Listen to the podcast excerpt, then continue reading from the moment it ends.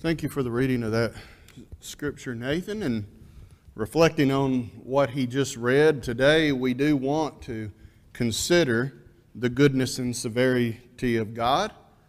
But especially today, in relation to our topic this hour, I want us to focus on the severity of God and on one individual on whom that severity fell.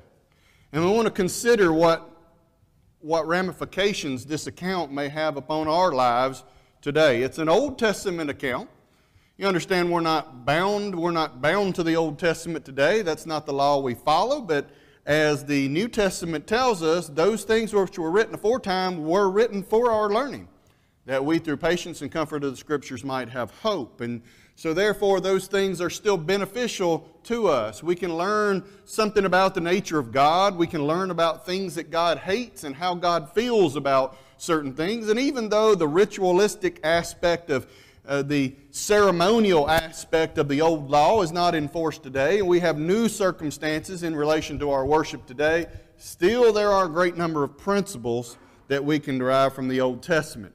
Our text today is 2 Samuel chapter 6. If you would like to open there, I'm about to read the, the opening seven verses as we consider this account today. Have a picture on the screen here that somewhat depicts the scene that we are about to read about. 2 Samuel chapter 6, 1 through 7, if you would read with me. And uh, again, David gathered together all the chosen men of Israel, 30,000. And David rose and went with all the people that were before him from Baal of Judah to bring up from thence, or from there, the ark of God, whose name is called by the name of the Lord of hosts that dwelleth between the cherubims. And they, sh- and they set the ark of God upon a new cart and brought it out of the house of Abinadab that was in Gibeah. And Uzzah and Ahio, the sons of Abinadab, drave the new cart.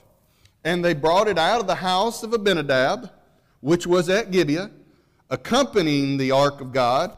And Ahio went before the ark. And David and all the house of Israel played before the Lord on all manner of instruments made of fir wood, even on harps and on psalteries, on timbrels and on cornets and, and on cymbals. And when they came to Nacon's threshing floor, Uzzah put forth his hand to the ark of God and took hold of it, for the oxen shook it. And the anger of the Lord was kindled against Uzzah, and God smote him there for his error. And there he died by the ark of God. This has been a text that has been shocking, to say the least, to many people. And of course, it is very puzzling in some regards until we understand the rest of the story, which we will look at today. Here is David with a very good purpose, bringing the ark back to, to Jerusalem and bringing it back into the worship of God again. It's been forgotten for some time, it's been setting idle for a number of years. And so he's got a good purpose. And then this great celebration is taking place, and then God crashes the party by killing this man who would have done what any one of us would have also done. The oxen that were leading, that were pulling this cart, stumbled, and this the ark apparently looked as if it might slide off of the cart and sustain some damage. And so this man did what probably any of us would have done. He reached his hand up to steady the ark and prevent it from falling, and he died for it. And so this leaves questions in the mind of any honest Bible student why this kind of seems like maybe God overreacted on this instance. Why did God, why was he so harsh in this situation? Why did he strike this man down? Of course, this is one of the favorite passages of Bible critics who will often reference it and say, Now, is this the kind of God that you want to serve? This egotistical maniac? Is that what the kind of God you serve? This is one of those accounts that Paul Harvey, if you're old enough to remember who Paul Harvey is, this is one of those accounts that he would have been delighted to have told the rest of the story. today we are going to look at the rest of the story. And, and I'm convinced when we understand the rest of the story, not only will we understand why this happened, we can also gain quite a few lessons that we can apply to our own Christian lives so that we can be better servants of God. 2 Samuel chapter 6 verse 7 we read that God smote him that is Uzzah for his error. So let us investigate today what was Uzzah's error for which he was smote. To do this, first of all, we need to start by understanding a little bit about the Ark of the Covenant. A little bit about the Ark. What was the Ark? Where, where was the Ark? We want to track the movements of the Ark just a little bit. All of this will really help us in the end to bring all this together. The ark was the most significant uh, physical symbol of God's presence uh, that Israel had. Constructed in the days of Moses, according to the pattern that was given him on the mount, it's recorded there in Exodus chapter 25. All it, it begins to be recorded there. In fact, all of the temple furnishings, everything, or all of the tabernacle furnishings, everything is described in, in very, very minute details as to how God wanted all these things to be crafted and to be set up. And among that, in chapter 25, we find the description of the ark and how it was to be crafted. It was a ornately carved box overlaid with pure gold. Housing, uh, that is within this ark, it was a box. Within this box was kept the stone tablets that God gave Moses on Mount Sinai with the Ten Commandments. Also, within this box was Aaron's rod that budded, and, and some of the manna that came from heaven. These things were kept in the box as memorials of Israel's journey with God and the great many things that had. They were meant to remind them of the great things that happened when God delivered them from captivity in Egypt and brought them through the wilderness wanderings to the promised land. This box, excuse me, voice crack there. This box had rings fashioned upon the side of it. These rings in each of its four corners were to place staves through so that the people so that the Levites could lift those lift those staves and they could carry this box. The lid that went on top of this box was called the mercy seat. It was also decorated and had these beautiful cherubim as you see depicted on the screen here. Now this isn't actually a, this isn't an actual uh, replica of the ark because we don't have the ark in existence today, but it's an artist's depiction of, based on Scripture, what it must have looked like. Between these two cherubim or angels, they had their wings stretched forward, and between those angels, where you see the glowing on the screen, there is the place where God symbolically was, was dwelt within, between the cherubims. It's even referenced in our text today He that dwelleth between the cherubims. And so this was symbolically, this was the place where God came to commune with his people. This box, the Ark of the Covenant, was placed within the tabernacle in the most holy place of the tabernacle. It was shielded from all eyes except for the high priest, who would once a year go in and sprinkle it with the blood on, with blood of, of a lamb on the Day of Atonement. The ark was the visual symbol of God's presence. His holiness, His mercy, and its symbolism also pointed, uh, pointed forward to the Messiah who was to come. The ark was always with Israel. From the time of Moses to the time of Joshua, through the conquest of Canaan, the ark was so very important, it was always with God's people. According to God's directions, the priest once carried the ark across the Jordan River, and the, the Jordan River had actually flooded its banks during this time of the year.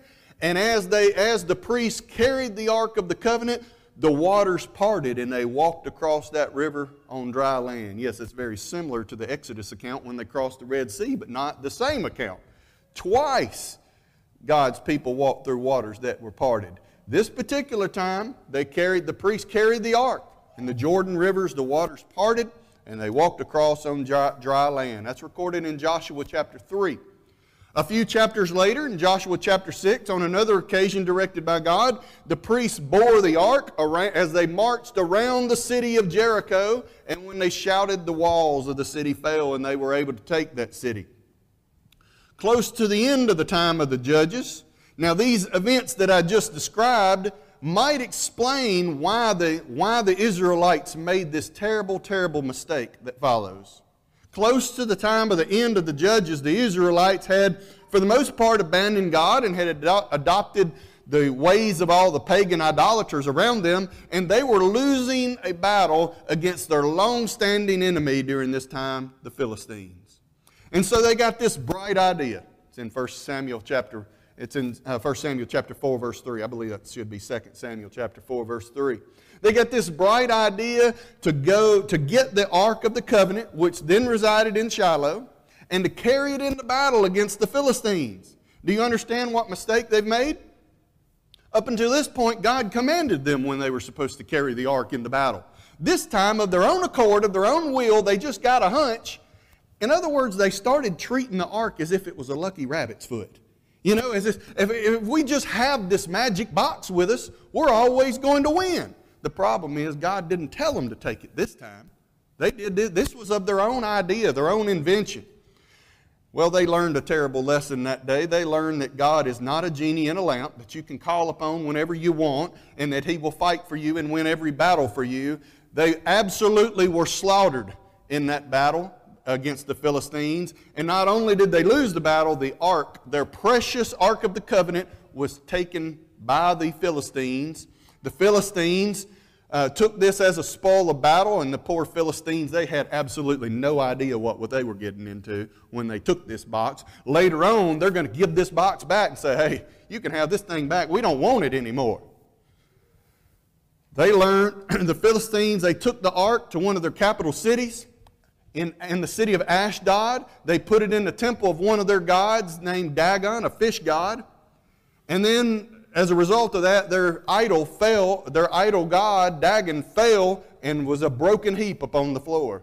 And then they began to be plagued with things like what may, may have been something like tumors. They sent it to Gath, another one of their capital cities. They figured, well, Maybe, maybe, the, maybe the art, maybe this item just don't want to be here. We'll send it to another city. They sent it to Gath, same problem. They sent it to Ekron, same fi- problem. Finally, they put two and two together. They got to thinking about all the plagues they had heard about Egypt and, and then this item here, and they just decided, you know what? Let's send this thing back. And so not only did they send it back, they sent it back with a trespass offering. They sent it back with gold emblems within inside of it. They sent it to the Israelite city of Beth Shemesh. And it was, they sent it on a cart pulled by two oxen. That might be where Israel, the Israelites got the idea to carry the, carry the ark on, on a cart themselves.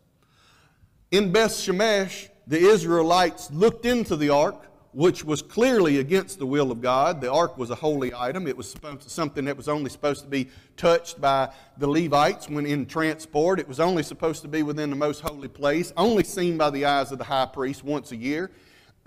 and they opened it. They looked within inside it. Over 50,000 people in Beth Shemesh died that day. 1 Samuel chapter 6, verse 19. Probably where they got the idea in Raiders of the Lost Ark, if you've ever seen that. Uh, of what happened in that movie. And so it was sent then to a place called Kirjath Jearim, to the house of a man named Abinadab. There it was kept for 20 years. 1 Samuel chapter 7, verses 1 and 2. And so, just to retrace where we've been, the ark has gone from being this sacred, revered item that blessed them to being treated like a good luck charm or a genie in a lamp to now being hid away like a weapon of mass destruction that no one really understands how to use. This brings us back to where our story began, where David said in our text, Let us bring again the ark of God to us, for we inquired not of it in the days of Saul. See, in all the reign of Saul, no one ever thought about the, no one ever thought about the ark, or no one ever sent to bring it to Jerusalem. It just kind of stayed there, out of sight, out of mind. And David says, I'm a man of God. I, my heart's pure. I, I, I, do what God wants me to do. And I understand this is, a, this is a great sacred item that God has given unto us, his, his, his faithful nation, we need to bring this to Jerusalem. Doesn't seem like a bad idea. No wonder there's a great parade and a celebration going on.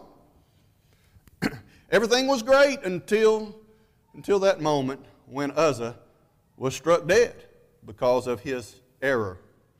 Now, up until this point, I want to draw your attention to something if you haven't noticed. God has been far more lenient with the Philistines than he has with the Israelites.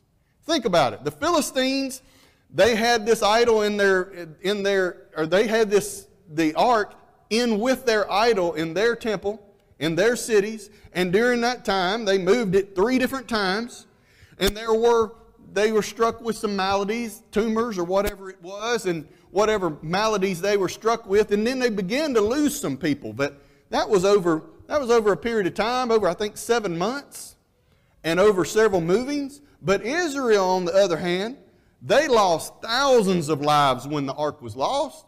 They lost thousands more when they looked into the ark. And then now Uzzah, Uzzah touches the ark and he dies too. Why is it that God's so strict with Israel, but he's been so lenient with, Philistine, with the Philistines? I think the answer to that also it relates to our question, what we're studying, the, the reason that we're studying this today. The reason is that God had told the Israelites what He expected of them. He had told them how the ark was to be treated. He had told them how the ark was to be transported. The Philistines, they didn't know any better. God didn't tell them. He didn't tell them how to construct this thing. He didn't tell them what to, how to transport. He didn't tell them any of that. And so they learned a, di- a difficult lesson. But Israel, Israel should have known better.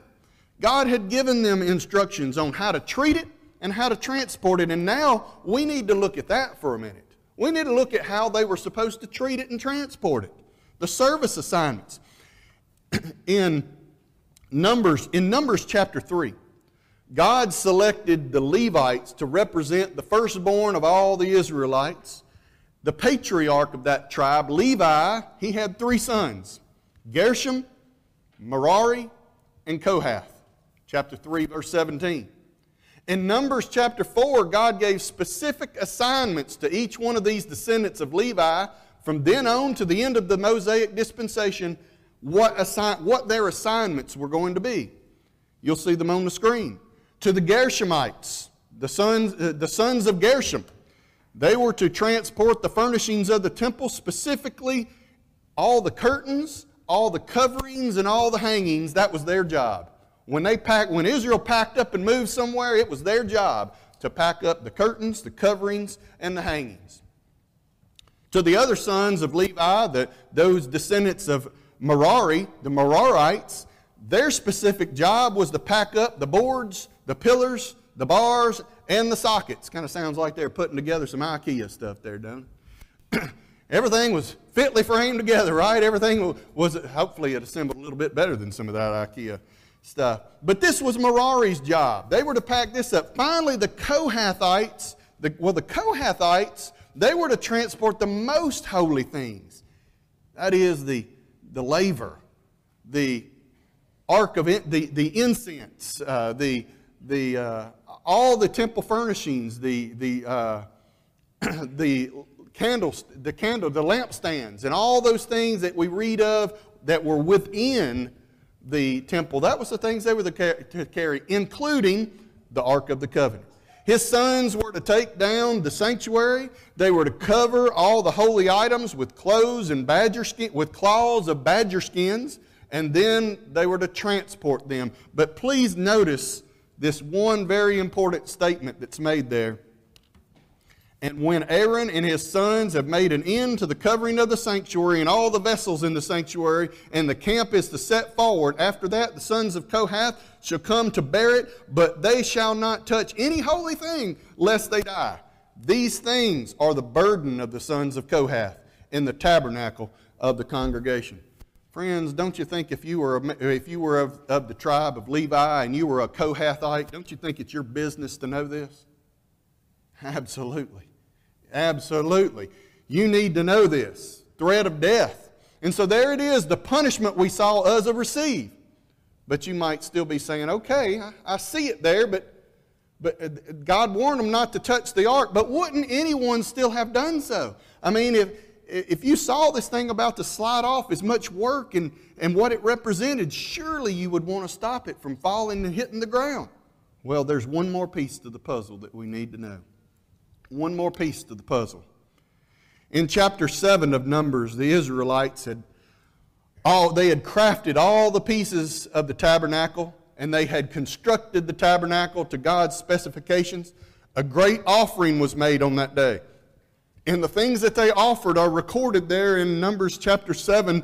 Among them, when the tabernacle was completed, every tribe gave an offering, including six covered wagons and 12 oxen. Six covered wagons and 12 oxen. That's listed among the things that they were given. But what's said next, these wagons were given to the Levites according to their service. In other words, what is Israel going to do with a bunch of wagons and a bunch of oxen? Well, it makes sense. All those things that they have to carry related to the tabernacle from one location to the next, it makes sense that they can use these things, these carts, to move those. But now notice the following verses, or the following statements. To the Gershonites, and this is recorded in number 7, to the Gershonites, they were given two wagons and four oxen. To the Merarites, they were given four wagons and eight oxen. And if your math, if you're, you might already have the math figured out, that's all of the carts and the wagons, right? That, that's all the carts and the oxen that they were given right there. To the Kohathites, they were given none. Why were the Kohathites not given any carts or any wagons? Now this, this is it, folks. And the Lord spoke to Moses, saying, Take it of them that they may do the service of the tabernacle of the congregation, and thou shalt give them unto the Levites, to every man according to his service. And Moses took the wagons and the oxen, and they gave them to the Levites. Two wagons and four oxen he gave to the sons of Gershom, according to their service. Four wagons and eight oxen he gave to the sons of Merari, according to their service, under the hand of Ithamar, the son of Aaron the priest. But unto the sons of Kohath he gave them none because the service of the sanctuary belonging unto them was that they should bear it upon their shoulders. You see, all this is about God trying to teach man the difference between what is sacred and what is profane or common. God wants, you cannot worship a holy God if you, and, and understand what it's like to be in the presence of a holy God if you can't tr- learn how to treat holy things. God's teaching them how to treat holy things so they will know how to approach into a holy God. They were told they were to bear these holy things on their shoulders. What were they bearing them on? A cart. They were pulling it on a cart. That's not what God told them to do. And so we now have the rest of the story. The ark was supposed to be carried on the shoulders. That's what those rings on the side of the ark were for. So they could put staves to the rings and they could bear them on their shoulders. This was not just a piece of furniture that could be moved any way people wanted to. This represented God's holiness. Therefore, it was only to be touched by this certain group of people and carried in a certain way. And this is why they were given no carts. They should have known it. David should have known it. It's recorded in the law of Moses that a, that a king is that the kings of, of Israel were supposed to study the law constantly. Every day they were to study the law. David should have known this. And if I was a Kohathite, I surely would have known this. I would have known what my job was. I would certainly known the things that would have threatened my life. This is a sign of, this is a situation of neglect, a ne- neglect of God's word, a neglect of God's will. David finally come to understand, after a little time passed, David finally come to understand what the trespass was, the mistake that they had made. In 1 Chronicles chapter 15, 1 through 2, we read this. And David made him houses in the city of David and prepared a place for the ark of God and pitched for it a tent. Then David said, None ought to carry the ark of God but the Levites. For them hath the Lord chosen to carry the ark of God and to minister unto him forever. Got that right, David. But what else did David say a few verses later? Verses 12 through 15. And he said unto them, You are the chief of the fathers of the Levites. Sanctify yourself, both you and your brethren that you may bring up the ark of the Lord of God of Israel unto the place that I have prepared for it. For because you did it not at the first, the Lord our God made a breach upon us. For that we sought him not after the due order. So the priests and the Levites sanctified themselves to bring up the ark of the Lord God of Israel. And the children of the Levites bear the ark of God on their shoulders with staves their own, as Moses commanded according to the word of God. Now they've got it figured out. Now they've figured out what was wrong. They decided to carry the ark on a cart. Maybe they got that bright idea from the way the Philistines delivered it back to them. Whatever was going through their mind, I know what wasn't going through their mind. God's word was not going through their mind. They were not considering things after the due order. In other words, the way God told them to go about doing it, they didn't consider that. So, what lessons can we learn from this account? Again, we're not ever going to carry an ark. We're never going to have to worry about this exact situation ever playing out. The ark's been lost. God's not going to have us build another one. This is not a part of the New Testament law whatsoever. So, what does it have to do with me today? We can learn several lessons from it. First, most obvious one is that we need to seek, that, we should seek God after the due order.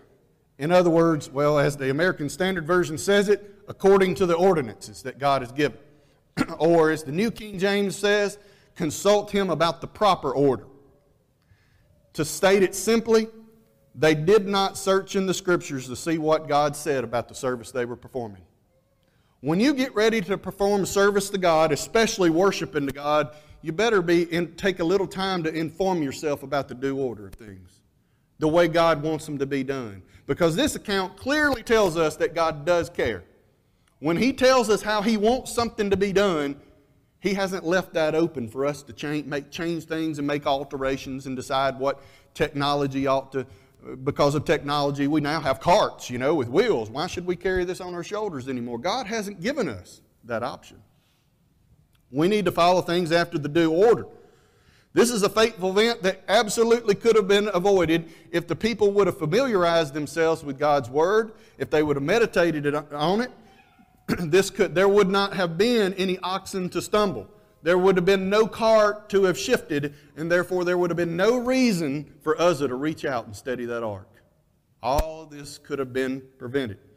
And so that day, God made an example out of Uzzah. I don't know that Uzzah suffered an eternal fate. I would like to think that he did not. But he certainly suffered death on this occasion and is given as an example for us, for, the, for humanity, for the rest of time until the Lord should return again, that every man might learn to seek him after the due order. If this is not in the Bible for this reason, why is it? Why is this recorded for all ages to read? If not, but to remind us to seek things after the due order. The same seeking things after the due order is required of God's people today. It's in the New Testament. This is, this is said again in not so many words, for example, Colossians 3:17 says, "And whatsoever you do, in word or deed, do all in the name of the Lord Jesus, giving thanks to God and the Father by him." In other words, whatever you do, whatever you teach in religion, whatever you practice in religion, you better do it with the authority of God. That's what that verse literally means. Study to show thyself approved unto God. A workman needeth not to be ashamed, rightly dividing the word of truth. We have an obligation to seek things after the due order. And think about it for just a moment. How many people out there today are worshiping God in this same city and across the globe at this very moment, worshiping God in a way and they have not sought the due order? They think there's so many people out there today that think worship can be done in any way that they want, just as long as they're sincere in their heart.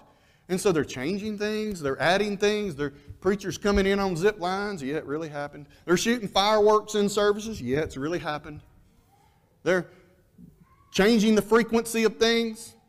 They're changing the meaning of things. They're adding things. Are they seeking after the due order of things? No. People are still committing this very same thing today. I'm, and we're very lucky and thankful, I'm sure, that God is not doing the same thing that He did to Uzzah we'd have people falling out all over the place, and it wouldn't be getting the Holy Ghost. They'd just be falling out, wouldn't be getting back up. What's another lesson we can learn? God really does care about the details, doesn't He? Let it be established now and forever that God does care about the details. The details are there for a reason. In this case, the details were to teach man about holiness, to teach the difference between what God calls holy and sacred from what men consider as common or profane things. That's what this was all about. Their attention to details regarding sacred things was to teach him, them, ultimately teach them how God is, wants to be reverenced and treated. If they can't understand how to treat gold inlaid things as sacred, they certainly will not be able to know how to treat a God as sacred. It was going to take more than just putting an ark in the city of David to be in God's favor. They were going to have to put his word in their hearts and their minds and obey him. God will be held in reverence among his faithful followers. And when God gives us a pattern, he means for that pattern to be followed. A third lesson we can learn from this text is good intentions don't make up for ignorance of God's word. I want you to think about all the good intentions that are implied in this text. There's no doubt that David's intentions were good. I don't doubt for a minute that Uzzah's intentions were good. No doubt all the people that showed up that day to celebrate and give God glory did so with good intentions. But there was a showstopper that day, and the showstopper was ignorance. Ignorance of the law does not excuse. If you don't understand that principle, just go out and go speeding up and down Germantown Parkway, and when a cop pulls you over, when an officer pulls you over, you just tell them, Well, I didn't know the speed limit was so and so, such and such, or so and so, and you see what they tell you. Well, I'm sorry, I don't care if you knew it or not. The sign was posted. You're going, you're, you're going to have to show up in court and pay a fine. It's the same thing when it comes to the Word of God. It doesn't matter if you, if you didn't know it or not. It was posted. It's right here. You don't have any, you don't have any excuse because you've been told to study to show thyself approved unto God. You've been told to search, seek things out after the due order of God. You've been told to, for everything that you do to do things in, in, by the authority of Jesus Christ. On par with this is a biblical statement. In the times of this ignorance, God winked at, but now commandeth all men everywhere to repent. Which that's Acts 17:30, which reminds me, as difficult, as harsh as this may seem, God was more lenient on the Israelites in some ways than He is on us. He expects more of us today than He did them. Yes, we have more freedom. We don't have as many laws as they had to follow, but He expects more because now we've grown up into a complete man. Think of it this way God was dealing with children then. He was trying to teach his children what sin was and what holy things were. Now we've grown up. He expects more of us today. Many people today just go out and worship God ignorantly and they think their worship will be accepted on the basis of their good intention. Remember what some of the what God has said throughout the ages in a few instances like this one, Hosea chapter 6, verse 6 For I desired mercy, not sacrifice, and the knowledge of God more than burnt offerings. Or 1 Samuel 15, 22, and Samuel said, Hath the Lord as great a delight in burnt offerings and sacrifices as in obeying the voice of the Lord? Behold, to obey is better than sacrifice. Oh, I wish our denominational friends would understand what that means today that he desires that obedience is better than sacrifice. Those that are convinced that sincerity is all that God is concerned about.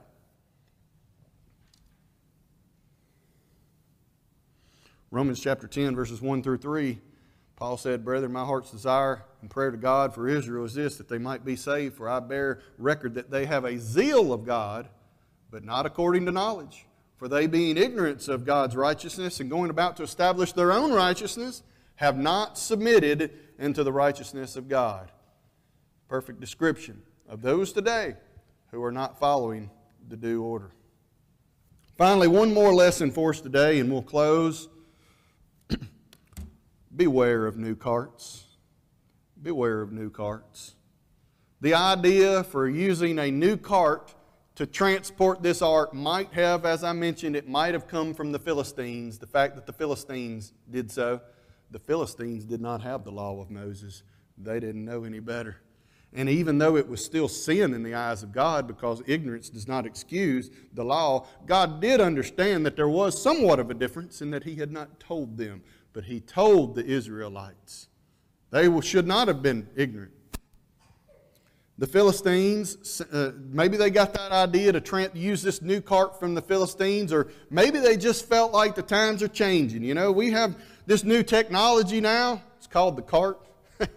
you know, we, we put these wheels on this cart. We got this new technology, and surely this these old ways of carrying it on staves on our shoulders that's that's old that's outdated. We need to move on. We need to we need to continue we need to keep up with technology.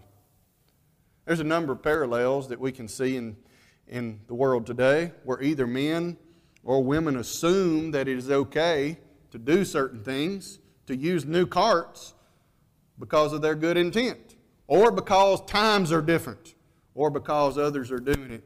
Consider with me just a few of the new carts that you can see in the world today. What about the new cart of instrumental music?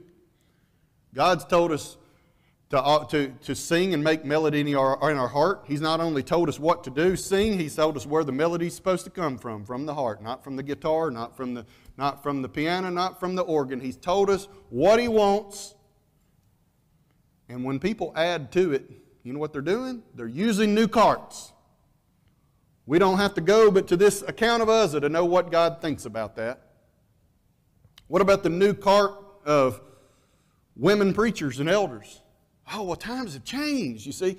Women were oppressed back in those days, and, and nowadays we're, we're, we're morally superior. Nowadays, we've, we've gotten past that, and now we let women do anything. And so that was spoken to a different generation in a different time. That doesn't apply to us, and yet it's in the law that we're supposed to follow. Women preachers and teachers are new carts, and we need to be aware of it. We need to be aware against it. What about the new card of open fellowship? Got a lot of churches today that well, we're just going to work hand in hand with the with the Catholics. we will work hand in hand with the with the Muslim. We'll work hand in hand with anybody because fellowship's the greatest moral accomplishment we can do. We are so loving, we accept everyone. But the Bible still says, have no fellowship with the unfruitful works of darkness. If uh, mark them that walk, walk are contrary to the things that you've been taught. Have no association with them. Don't even eat with them. The Bible still says that. What about the new cart of open fellowship? What about the new cart of once a month or, or quarterly communion? The Bible tells us on the first day of the week we're supposed to do this. How many first days of the week are there? The same number in, in a year as there were Sabbaths in the Old Testament. 52 of them. Do it every, year, every week of every year. What about the new card of once a month or quarterly communion? What about the new card of social and prosperity gospels? People changing the entire gospel out there today. Friends, there's no end to the number of new carts that are being used in the religious world today. But when new carts arrive at the threshing floor of God, those who drive them will see that they have stumbled, and God's anger will be kindled against them, and they will suffer a fate similar to that of Uzzah's but much worse. Because as I said, God expects more of us today. Yes, He's been more lenient on us in some ways, but in the end, when judgment comes, He expects, oh, so much more. We're not going to lose our life, but still have a hope of, life, of eternal life. We will lose our eternal soul. Question as we draw to a close in this lesson What was Uzzah's error? Short answer he didn't seek God's way in regards to the service that he was trying to perform. Whatever service that you're performing to God, make sure that you've opened his book and studied it. Make sure that everything you're doing is accordance, in accordance with what he said. And again, for what reason is this recorded in our Bibles? For whatsoever things were written aforetime were written for our learning, that we, through patience and comfort of the Scriptures, might have hope. Or 1 Corinthians 10 11, now all these things happened unto them for examples, and they are written for our admonition or our warning, upon whom the ends of the world are come. I'll end with the same verse that we begun with. Behold, therefore, the goodness and severity of God on them which it fell, such as other, severity. But unto thee goodness, if thou continue in goodness or seek after the due order. Otherwise, thou also shall be cut off. We want to extend the invitation of Jesus Christ as we close today. If you're here and you're not a child of God, the Bible tells us that if we believe Jesus Christ is the Son of God, that belief being an active belief, including obedience, which includes repenting of our sins and being baptized to have those sins washed away, then heaven can be our home. If you've not done that, we only say this every week because eternity is so long and we have so little time to prepare. We want to encourage you. We would rejoice with you today if you're not a Christian to put on the Lord in baptism, have your sins washed away, and be with our number, and be part of the number that's going to be in eternity with God in heaven forever. If you are here today and you are a child of God and you've sinned in some way, maybe something about this lesson has touched your heart and you've realized that you've woefully fallen short. Opportunities like these, I can't promise you you'll always have them, but this is an opportunity that you have to make things right. If we can assist you, won't you come as we stand and sing?